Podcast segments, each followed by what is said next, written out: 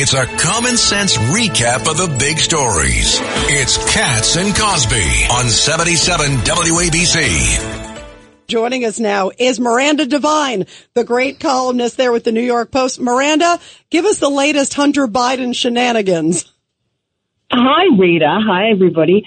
Uh, well, look, the latest is a, a capitulation from Hunter Biden and his lawyer, Abbe Lowell. Uh, they must have realized that Hunter's stunt the other day, uh, crashing the committee uh, that was hearing his contempt uh, citation, um, had just blown up Joe Biden's whole narrative for his re-election campaign. So now they've uh, agreed in a big about-face that uh, Hunter Biden will agree to sit for a deposition or a public hearing Um, uh, to to uh, in front of the Oversight uh, Committee. Now, the Oversight Committee has said it's not going to be a public hearing until you sit for a private, closed-door deposition with our lawyers where you answer questions for hours and hours and hours. Um, and that, of course, is what Hunter Biden wants to try and avoid. Um, but I think his lawyer has finally seen sense and seen that this is uh, no good for him, because uh, he's already been found to be in contempt by uh, the Oversight and Judiciary Committees, and that was going to go to the D O J. And, uh, you know, we see Steve Bannon and Peter Navarro have been um, found uh, convicted of contempt for defying a congressional subpoena, although they actually had a good reason for it, because um, they were obeying the executive privilege that Donald Trump had. Um, Hunter Biden is just being ornery. Yeah. And you know what? I saw also their footnotes to that, by the way, saying like he sort of wants it still, even though they're saying, yeah, we'll do it, but they want to have it in certain terms. The other thing is they will they still go forward with the fact he's defying the first subpoena, you know? Yeah. Look, I, I think Steve Scalise just said that next week, Um, the House is still going to vote to hold Hunter in contempt of Congress for repeatedly defying these subpoenas. Um, they're sick of the stunts. Uh, Steve Scalise says Hunter Biden doesn't get to play by a different set of rules from everyone else. He's not special. Uh, everybody else has come in, all his former business partners, anyone else who's shown up at the Oversight Committee has come in and had a closed-door deposition. It's just the way things are done. It's the way, you know, the the completely unfair and unjust star chamber that was the January sixth committee, which was not properly constituted, uh, they were doing the same thing as well. So it's just the way it's done. And uh, Hunter Biden seems to think that he has some special privilege because he's the son of the president. Yeah, and you know, I, I thought it was I thought it was so brazen that he he sho- you know showed up suddenly at the hearing.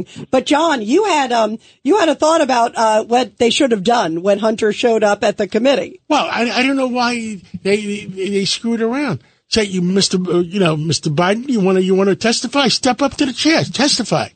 Yeah, right. Let him turn it down. Yeah.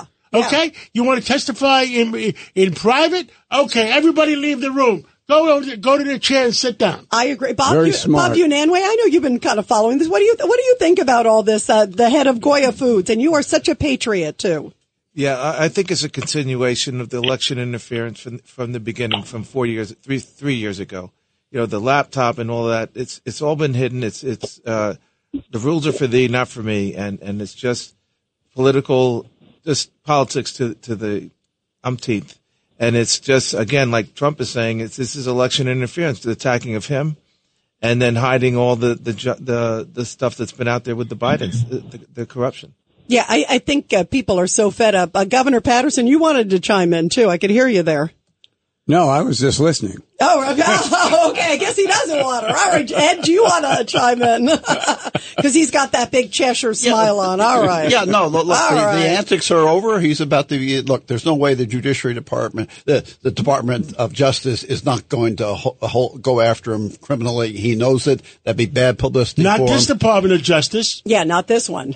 Oh, no, this under these circumstances yes. and with all the stunts he's pulled, it's clear they're going to treat him the same way as, they, as well, they've treated others. Let's see what you happens. Do, do you Judge, really think so, Judge? Yeah, yeah. That's why, that's why he's trying he to get a word in edgewise. Testify, I, uh, to give a, uh, I don't have that deposition. Much faith in Merrick Garland, but go I ahead, think, Judge. Okay, I think the whole thing is reprehensible.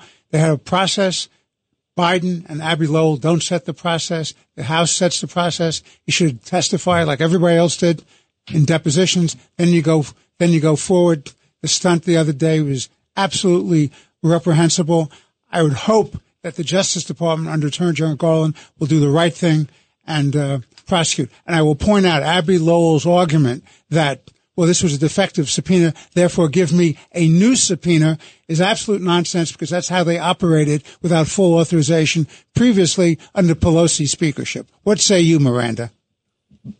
Yeah, look, totally agree. And um, I, I must say that uh, the idea that uh, that they call um, Hunter's bluff the other day and get him to come on and testify is very tempting, uh, as John just said, um, because you know that he would not have testified. He can't afford it because the very next day he had to show up in a courtroom in Los Angeles facing nine charges over tax evasion, tax fraud, and so on, uh, including three felonies. So he he, uh, he knows, and his lawyer, Abbe Lowell, is a smart enough lawyer to know that he can't afford to testify because that would mean that he might incriminate himself in those charges and another set of charges in Delaware over uh, guns. So, uh, it, look, I think calling his bluff might have worked, but I do agree that Uh, with the judge that, you know, there can't be special rules for, for this very privileged uh, first son. Um, he just has to do what everyone else has done. You know, um, we're all very sad, by the way, um, that we didn't, Miranda Devine, get some of his artwork, um, because the artwork, uh, now we're hearing how much it was selling for. And it turned out it wasn't fake. You remember they said that they had sort of a buffer between who was buying it. And it turns out it was the attorney sitting right there, Kevin Morris, right? His buddy. Is there a secondary was, market for that art? Just like E Vs. Yeah, the, secondary, the same market that Teslas. Uh, Miranda, donors. Yeah. yeah, Miranda, the artwork. You had a whole story real quick on that. We just have a few seconds left, but boy, uh, they blew the lid on that one. Well, look, as James Comer said, uh, the White House deceived the American people. They assured us that there was no funny business about uh, the buyers of this very high-priced dot paintings that Hunter Biden makes, um, and that there was going to be this great uh, ethics agreement with the with the gallerist, and and Hunter would never know who bought his paintings. Well, you know, the gallerist gets interviewed by the Oversight Committee and says, oh, no, I never heard from the White House. There was no ethics agreement. It was just a big ruse.